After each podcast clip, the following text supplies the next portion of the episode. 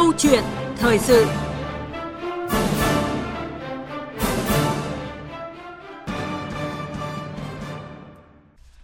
Thưa quý vị, thưa các bạn, mùa khô năm nay đồng bằng sông Cửu Long lại tiếp tục đối diện tình trạng hạn mặn. Theo Bộ Nông nghiệp và Phát triển Nông thôn, việc giảm lượng xả thủy điện ở thượng nguồn sẽ làm gia tăng xâm nhập mặn từ ngày hôm nay đến khoảng nửa đầu tháng 3 tới. Nhiều cánh đồng vườn cây các con kênh rạch, dòng sông bắt đầu bước vào thời kỳ khô hạn, ảnh hưởng lớn tới đời sống sinh hoạt và sản xuất nông nghiệp của người dân ở vùng đất được xem là rất trù phú và thuận lợi. Vậy nguyên nhân do đâu? Liệu có phải chăng khu vực này sẽ ngày càng khan hiếm nước, đặc biệt là trong mùa khô? Làm sao để ứng phó? Và về lâu dài nên chọn lối đi nào cho một vùng đất mệnh danh là vùng sông nước trù phú để phát triển nông nghiệp được thuận lợi? Rõ ràng là hạn mặn gai gắt ở đồng bằng sông Cửu Long bức thiết trong những năm gần đây và ngày càng có xu hướng gia tăng, đặt ra một chiến lược ứng phó thích hợp để đảm bảo vùng nông nghiệp trọng điểm quốc gia phát triển bền vững. Và trong câu chuyện thời sự hôm nay chúng tôi bàn về chủ đề hạn mặn ở đồng bằng sông Cửu Long, đâu là giải pháp cho vùng trọng điểm phát triển? Với sự tham gia của vị khách mời là giáo sư tiến sĩ Vũ Trọng Hồng, chuyên gia trong lĩnh vực thủy lợi. Quý vị và các bạn quan tâm đến nội dung này, xin mời gọi đến số điện thoại đó là 02435 563 563 hoặc là 0243 934 1040 để chia sẻ ý kiến của mình và đặt câu hỏi cho vị khách mời của chúng tôi. À, còn bây giờ thì xin được mời anh Phương Hà và vị khách mời bắt đầu cuộc trao đổi. Vâng, à, xin cảm ơn chị ờ, Phương Anh. À, trước hết thì xin cảm ơn giáo sư tiến sĩ Vũ Trọng Hồng đã tham gia câu chuyện thời sự ngày hôm nay ạ. Cảm ơn anh Phương Hà. À, vâng thưa ông, có thể thấy rõ là hạn mặn khô hạn tại khu vực đồng bằng sông Cửu Long đã gây ra những cái thiệt hại rất lớn trong cái thời gian qua. Và vậy hiện nay thì các vùng có nguy cơ thiếu nước ngọt, nước sản xuất đang ở mức độ nào ở cái thời điểm này ạ? Thưa, thưa các vị khán giả, tôi cũng xin nói rằng cái hạn mặn ở đồng bằng sông Cửu Long thì không phải xảy ra hôm nay. Và cái hạn mặn này nó đỉnh điểm của nó đã xảy ra từ 2016. Đấy rồi 2017 và 2020. Vậy thì đây là hậu quả của cái việc hạn mặn mà đã xảy ra rồi. Nhưng vì sao lại xảy ra cái chuyện này? Thì đây là một cái vấn đề rất lớn. Tôi đã từng đọc ở trong cái tờ trình của Thủ tướng Chính phủ lên Quốc hội để làm cái quy hoạch về an ninh nguồn nước, rồi hồ đập và trong đó có nước trên đồng bằng Cửu Long tôi cũng đã đọc cái quy hoạch của Bộ Nông nghiệp Phát triển Nông thôn và cái dự thảo của Quốc hội về vấn đề này thì có những vấn đề cơ bản lại không đề cập tới. Bây giờ tôi xin nói những cái điểm này. Cái thứ nhất tức là nếu chúng ta nói đến hạn mặn thì chúng ta phải nói đến mưa, lũ và nói đến chiều của biển. Đấy là hai vấn đề lớn. Thế thì chúng ta biết rằng cái quy luật mưa lũ và thủy triều đến nay quốc tế vẫn nói là không có gì thay đổi. Có nghĩa là mùa mưa chúng ta không phải bây giờ. Mùa mưa chúng ta bắt đầu từ tháng 5 và tháng 7, tháng 8 cái tận tháng 9, tháng 10 ở đồng bằng Cửu Long là nó rất lớn. Bây giờ nó không có không phải mùa này là mùa mưa. Như vâng. vậy thì rõ rệt rằng nếu mà không phải mùa mưa thì anh phải có nước thì anh có thể làm lúa đông xuân được. Thì tôi biết rằng đồng bằng sông Cửu Long trước đây nhờ có lũ cho nên vùng đồng tháp 10 tới Giác Long Xuyên nó trữ được nước và tưới cho khắp cả cái vùng đồng bằng sông Cửu Long thì có phải người ta phát triển đông xuân nhiều lắm đâu. Nhưng mà bây giờ chúng ta lại cố gắng phát triển đông xuân để chúng ta tăng thêm cái lượng lúa. Đây là cái việc theo tôi tức là nó đi với cái hệ sinh thái của nó là, là không phù hợp lắm. Vậy chúng ta phải có cái chiến lược để giải quyết vấn đề này. Thì đây là cái điều mà tôi xin nói trước tiên. Còn thì bây giờ tôi xin diễn giải như thế này này. Thứ nhất là mưa thì vẫn cứ tháng 5 bắt đầu mưa và tháng 7, tháng 8, tháng 9, tháng 10, tháng 11 thì bắt đầu lại giảm và chuyển sang bắt đầu là không có mưa như đông xuân là không có mưa đông xuân không có mưa thì không phải đồng bằng cửu long đâu tôi là người đã từng làm ruộng ở việt bắc thì cũng thế vụ đông xuân là cái vụ anh phải có nước tưới đảm bảo đủ thì mới được làm. Và và hiện nay đúng là miền Bắc cũng đang là đang bước vào đúng miền miền Bắc đang đông xuân cho nên là ờ, đồng Bắc Bộ là cái cống Xuân Quan là phải nhờ nước ở trên thủy điện Hòa Bình nó xả xuống cho mỗi năm nó cho vài tỷ mét khối nước thì mới có thể tưới vụ đông xuân được. Vậy thì cái vùng đồng bằng sông Cửu Long nó đang thiếu nguy cơ, nguy nguy cơ thiếu nước ngọt, nước sản xuất đang ở mức độ nào? Nếu như nói về mức độ mà nói thì cái việc mà đồng bằng sông Cửu Long không phải bây giờ đâu nếu như chúng ta vẫn phát triển như thế này thì dần dần cái mức nguy cơ thiếu nước tăng dần chứ không thiếu được. À không có thể giảm được. Bây giờ tôi giải thích lý do này này. Cái nước ở đồng bằng sông Cửu Long là nhờ vào đâu? Thì rõ rệt nó nhờ về nước sông Mekong. Chứ không phải là sông Hồng, sông Hồng Bắc Bộ. Thế nước sông Mekong bây giờ thay đổi thế nào? Thì cái quy luật nước của sông Mekong là nó không thay đổi vì mùa lũ. Nhưng ở phía thượng nguồn, những cái nước người ta sử dụng nước đã có thay đổi. Thí dụ là phía Campuchia, chúng ta có cái biển hồ chứa thì có thể 80 tỷ mét khối nước. Mà chứa chủ yếu ngày xưa là nó dẫn nước để tới cho đồng bằng sông Cửu Long. Thì bây giờ Campuchia người ta có chiến lược là chuyển nước biển hồ sang phía đông bắc để người ta làm ruộng bởi vì người ta cần làm ruộng. Và như thế nước biển hồ là ít đi. Vâng. cho nên khi chảy ra một ít thôi sau là hết. Đấy là cái điều. Cái thứ hai là gì? Là về phía ở lào thì người ta lại phát triển thủy điện. Mà cái thủy điện này thì cái quy luật phát triển thủy điện thì như là nguyên chủ tịch Nguyễn Xuân Phúc đã từng nói là quy luật mà nước tích nước và xả nước của thủy điện nó ngược với anh làm nông nghiệp tức là cái mùa khô thì người ta cần anh xả nước như bây giờ để tưới thì thằng thủy điện nó lại tích nước để nó phát điện vâng. tại vì ít nước nó phải tích vâng. còn cái mùa mưa thì nó xả tràn lan nha vâng. thì đấy là tôi cho rằng là cái mà rõ rệt là cái đó thế còn những cái diễn biến về thủy triều thì cũng không thay đổi vâng À, vâng, rõ ràng là cái tình hình hạn mặn xâm nhập được dự báo là cũng sẽ diễn ra gay gắt. À, xin mời ông Vũ Trọng Hồng và quý thính giả cùng nghe phản ánh của phóng viên Đài Tiếng nói Việt Nam, khu vực đồng bằng sông Cửu Long thực hiện. Thanh Bình là xã Cù Lao nằm giữa sông Cổ Chiên, chịu ảnh hưởng đầu tiên của huyện Vũng Liêm khi nước mặn xâm nhập. Khoảng 1.000 hecta vườn cây ăn trái đang được người dân và chính quyền địa phương thường xuyên theo dõi độ mặn hàng ngày để có biện pháp phòng ngừa. Từng hộ gia đình tự trang bị máy đo độ mặn để đóng mở các cống hợp lý. Ông Nguyễn Văn Thời, nông dân ở xã Thanh Bình, huyện Vũng Liêm, chia sẻ. Mặn lên thì bà con chúng tôi cũng thông báo với nhau là, là đóng cống lại để trữ nước ngọt để là tưới tạm thời trong mấy ngày nước mặn đó. Mấy ngày qua, nước mặn đã xâm nhập. Phòng Nông nghiệp và Phát triển Nông thôn huyện Vũng Liêm chủ động triển khai kế hoạch phòng chống mặn xâm nhập, bảo vệ gần 12.000 hecta lúa và 6.000 hecta cây ăn trái và rau màu. Tập trung khai thông các chướng ngại vật ở lòng kênh như lục bình, cỏ dại, rác thải sinh hoạt, tạo điều kiện cho việc lưu thông tốt nguồn nước trên các tuyến kênh và nội đồng. Ông Dương Ái Đạo, Phó trưởng phòng Nông nghiệp và Phát triển nông thôn huyện Vũng Liêm cho biết. Thường xuyên là phải ờ, cái cập nhật cái số liệu hoặc các đo mặn tại các địa điểm đo ờ, những cái cống đầu mối gian sông ờ, Củ Chiên sông Măng chỉ đạo cái công việc và điều hành vận hành các cống cái hệ thống kênh mương nội đồng thì chúng ta tăng ờ, cường chú ý khâu nạo vét kênh mương để cho nó đảm bảo đủ cái cái độ sâu và cái lượng nước tích trữ.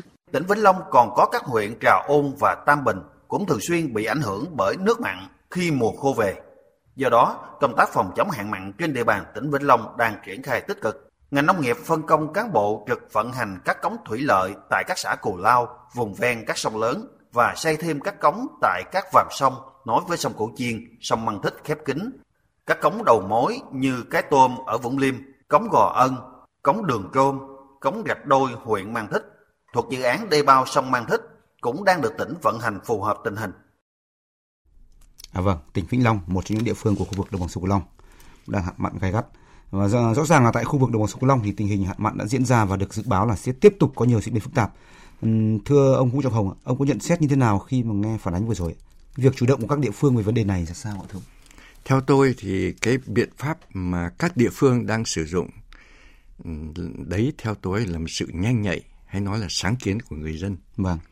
Bởi vì là trong cái báo cáo của chính phủ mà Thủ tướng Phạm Minh Chính đã ký thì phải đề ra một cái giải pháp là những cái sông lớn là phải có cửa ngăn mặn.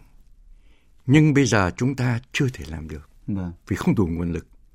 Chúng ta mới chỉ làm cái lớn cái bé là một cái nhánh của sông Hậu về Cà Mau thôi mà số tiền cũng hàng mấy nghìn tỷ đồng. Một con số rất lớn. Con số rất lớn. Khổng lồ. Rồi gần đây là Bộ Nông nghiệp cũng biết là vùng Tiền Giang là cái vùng cây ăn trái, vựa cây ăn trái của đồng bằng Cửu Long à. thì cũng đã cho nạo vét kênh Tân Thành.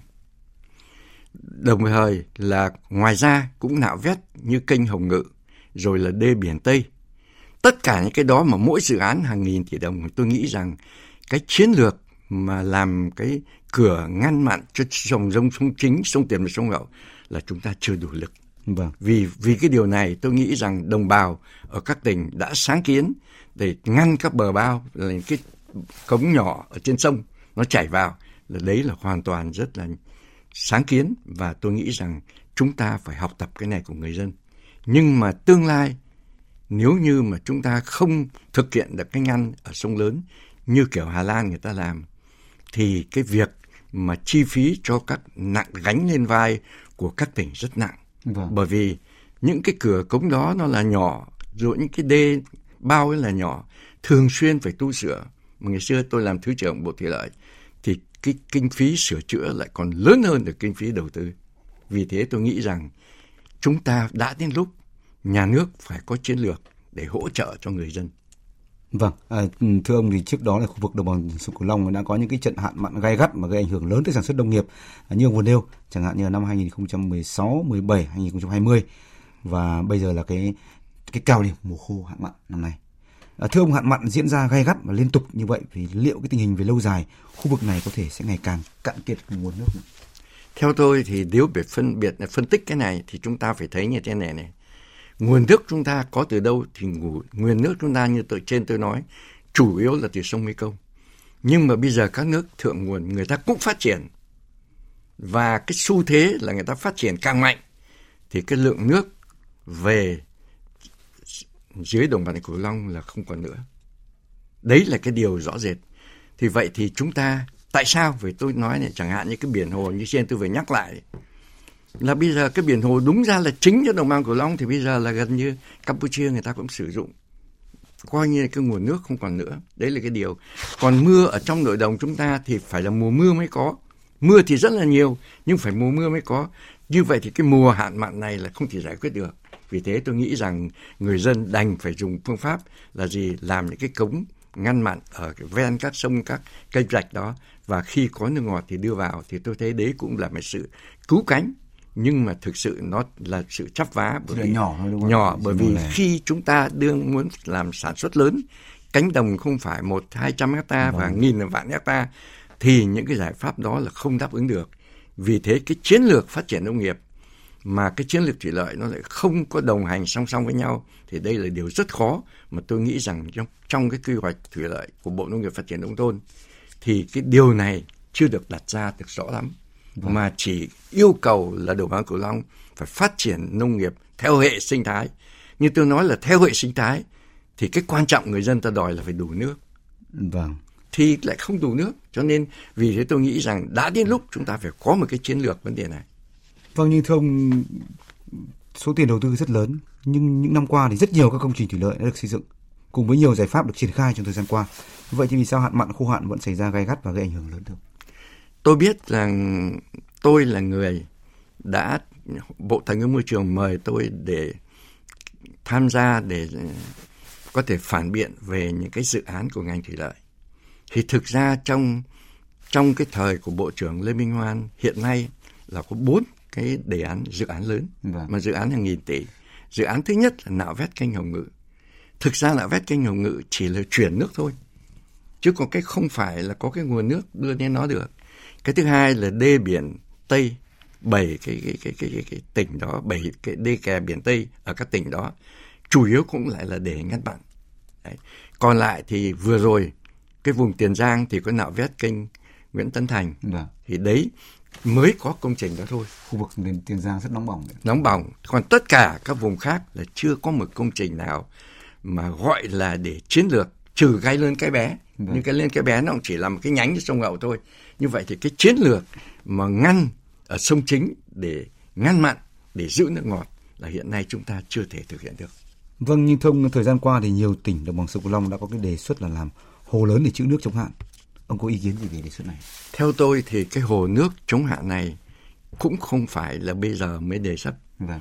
mà nguyên thứ trưởng Bộ Nông nghiệp Phát triển nông thôn ờ, giáo sư tiến sĩ khoa học Phạm Hồng Giang cũng đã đặt vấn đề này làm một cái hồ chứa ngoài biển để giữ nước ngọt nhưng mà khi mà nói về giải pháp kỹ thuật thì người ta không thể thực hiện được Cho nên là hiện nay là chưa có một tỉnh nào làm được cái hồ chứa mà trữ nước ngọt ở ngoài, ngoài biển. Vâng. Mà chỉ là ở trong nội địa chúng ta có nước ngọt thì chúng ta trữ lại và chúng ta chuyển qua các kênh thôi.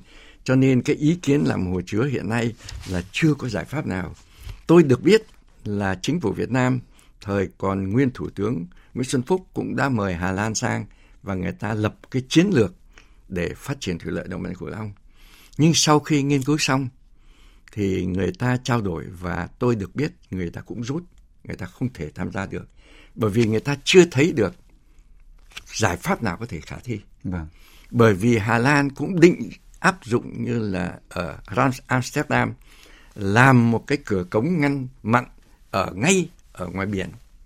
Nhưng mà họ phát hiện rằng sau 10 năm thì cái phía ngoài biển anh ăn nhưng mà bên trong cái cửa cống này lại bị nước biển nó xâm nhập bên trong, nó làm rỗng trong ấy rồi cho nên họ thấy là không phù hợp nữa vì thế họ cũng tự nguyện là họ rút lui để không có thể giúp được vì thế tôi nghĩ rằng đến lúc Việt Nam ta phải tự rút kinh nghiệm của mình và bằng nguồn lực của mình, chúng ta phải tìm ra được cái chiến lược để giúp cho đồng bằng Cửu Long có được nguồn nước. Vâng. Tuy nhiên thì một số chuyên gia lại cho rằng là không nên can thiệp quá mức vào tự nhiên ở đồng bằng sông Cửu Long và cũng không nên đầu tư nhiều công trình ngăn mặn quá nhiều công trình mặn tại các cửa sông cửa biển vì sẽ có thể ảnh hưởng sinh thái. Thì cái quan điểm của ông thế nào? Theo tôi hoàn toàn đúng. Chúng ta đã từng nghe cái câu là phải làm thủy lợi thuận thiên phát triển nông nghiệp ở đồng bằng sông Long phải thuận thiên. Vâng. từ cái thời của nguyên thủ tướng Nguyễn Xuân Phúc cũng đã nói. Nhưng mà tôi nghĩ rằng cái phần mà Ờ, cái thuận thiên này là hoàn toàn đúng. Bởi vì đồng bằng sông Cửu Long phát triển thì theo tôi biết là họ phát triển, trước đây họ phát triển là họ có chín hệ sinh thái. Họ phải phát triển như vậy. Thế thì muốn phát triển như thế là gì? Là cái vùng nào mà trong cái luật thủy lợi chúng ta 2017 cũng đã đưa ra, thì là cái nguyên tắc thứ nhất là chúng ta phải trữ nước và nguyên tắc thứ hai phải chuyển nước. Thì cái này tôi nghĩ rằng Việt Nam chúng ta nên đi cái điểm này. Có nghĩa là gì? Tức là khi mà mùa mưa đến tháng 7 tháng 8 mùa mưa rất lớn thì chúng ta phải tìm cách trữ lại các nguồn nước mà có thể chảy ra được. Muốn như vậy thì chúng ta phải trong các kênh chúng ta phải có đủ cống và những cái cửa cống chúng ta ngăn lại. Nhưng mà sau đó cái khó nhất hiện nay tức là chuyển nước giữa các vùng, tức là phải làm cái mạng lưới chuyển nước. Thì tôi biết hiện, hiện nay là chính phủ đặt ra, nhưng mà cái việc thực hiện chuyển nước này nó có một vấn đề như thế này. Tỉnh nào cũng cần nước ngọt cả. Vâng. Cho nên thí dụ như Đồng Tháp là cái vùng mà thượng nguồn rất là nước ngọt rất tốt và khi tôi làm nguyên thứ trưởng thì là khi mà Nhật sang đây họ muốn mua gạo tôi thì tôi giới thiệu các vùng cả Tiền Giang cả Đồng Tháp thì họ mua Đồng Tháp họ bảo vệ vùng Đồng Tháp nó không ảnh hưởng mạng. Vâng. vâng. À, chúng tôi nhận được ý kiến của thính giả muốn trao đổi với khách mời. À, xin mời kỹ thuật viên Đường Máy ạ. Tôi tên là Quỳnh Văn Tư ở ờ, xã Tân Phú Tây, huyện Mỏ Cày Bắc của tỉnh Bến Tre. Trước đây ờ, cái chủ đề này tôi cũng có tham gia. Ờ, giáo sư có nói, tôi ờ, có nói là khi mà đắp hồ ở trên thì nó bị phèn ở dưới. Quá chính xác, tôi quá cảm ơn. Hiện tại bây giờ ở xã Tân Phú Tây có bí mấy cái dòng kênh nhỏ nhỏ ở ngoài là đê, ở trong là bọng. Như vậy là nước ở lại thì nó bị phèn rất là nhiều. Cho nên cũng không sử dụng được cái gì cho cao lắm đâu vì vậy mà tôi đề nghị làm sao làm những cái đê lớn như là cái lớn cái bé đồ như vậy thì quả mai là tỉnh Bến Tre mới có thể là sống bằng nông nghiệp được Vâng, một ý kiến của vị khách mời về cái việc mà xử lý tại khu vực đồng bằng sông Cửu Long trong mùa khô hạn. Xin mời giáo sư. Tôi nghĩ rằng ý kiến của người dân đây phải nói đúng là bậc thầy. Tôi coi là bậc thầy. À vâng. Những người làm nông nghiệp phải coi đây là bậc thầy.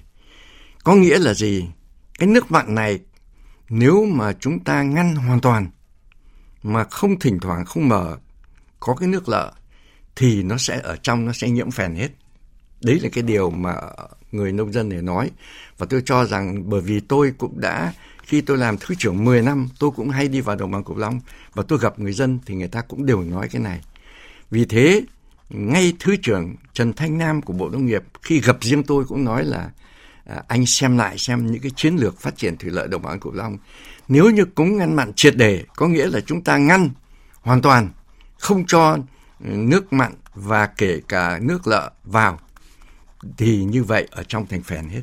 Vâng. Thì cái điều này là khi mà tôi duyệt cái dự án ở Tiền Giang thì tôi cũng đã nhận xét là nếu trước đây người ta làm cửa cống tự động có nghĩa là mặn lên thì đóng lại mà khi mặn rút thì nó mở ra. Vâng. Nhưng mà người dân cho rằng nếu mở sợ mặn vào cho nên bây giờ ta làm cưỡng bức đóng luôn.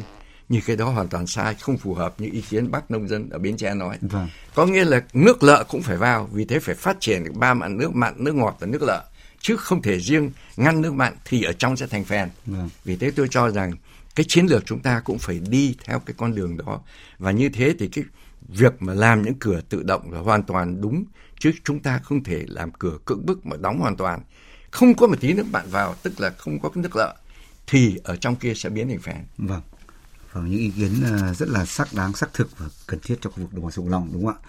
À, thưa ông đồng bằng sông cửu long là khu vực phát triển lớn có cái tầm quan trọng đặc biệt với nền kinh tế việc xâm nhập mặn liên tục và diễn ra thường xuyên trong thời gian gần đây thì sẽ gây tác động thế nào tới việc phát triển của vùng đất ờ, vùng đất chín rồng và được xem là sự phát triển vượt bậc trong sản xuất nông nghiệp và có cái sản lượng nông sản, các loại trái cây có giá trị cao là thế mạnh trong xuất khẩu.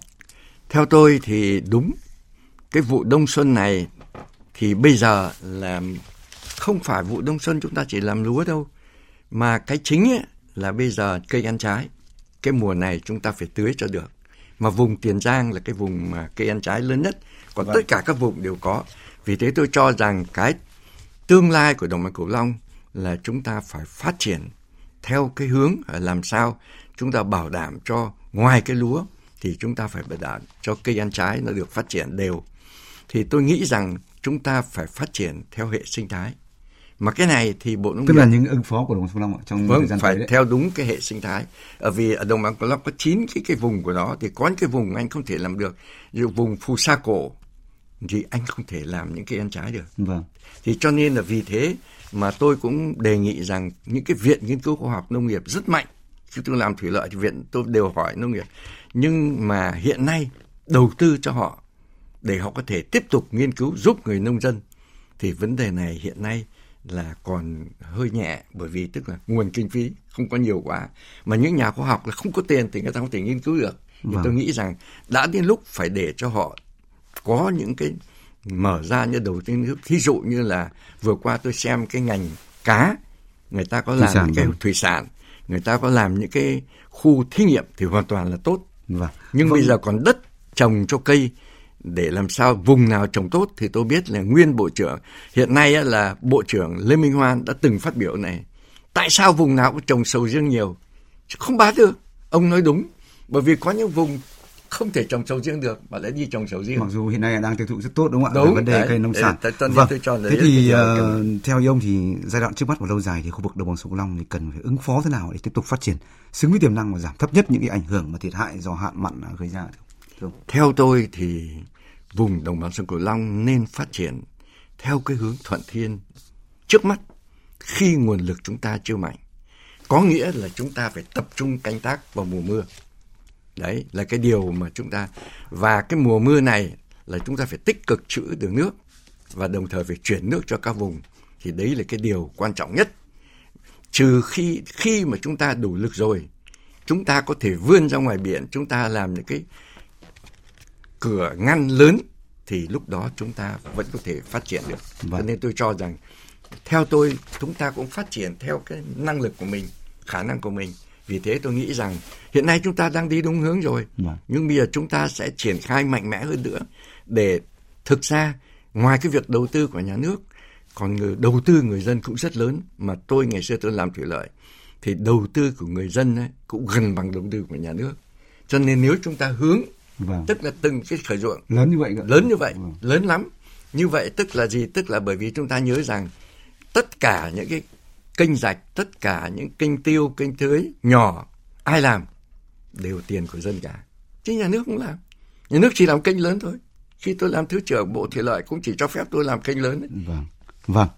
À, thưa quý vị, thưa các bạn, rõ ràng là đồng bằng sông Cửu Long đang đứng trước nhiều cái sự tác động bất lợi và thậm chí đang được định hình lại với nhiều đặc điểm tự nhiên khác hẳn so với trước đây. À, để giải quyết vấn đề này thì cái nhiệm vụ mà dự báo nguồn nước xâm nhập mặn là vô cùng quan trọng. Vấn đề nữa là cần nhanh chóng xử lý việc ổn định à, bờ biển. À, việc này chúng ta cũng đang thực hiện nhưng mà cần quyết liệt hơn. Rất có thể trong tương lai đồng bằng sông Cửu Long lại tiếp tục đối mặt với nhiều vấn đề hơn. Hạn mặn và sói lở bờ biển sẽ ngày càng phức tạp hơn hiện nay. Bởi thế thì các cái giải pháp và bước đi ngay từ bây giờ là vô cùng cần thiết để có lối đi đúng cho một vùng đất được mệnh danh là miền sông nước Chu Phú, nơi phát triển vượt bậc của sản xuất nông nghiệp, trụ đỡ cho phát triển kinh tế. À, xin cảm ơn giáo sư tiến sĩ Vũ Trọng Hồng về cuộc trao đổi. Cảm ơn quý thính giả đã có ý kiến đóng góp.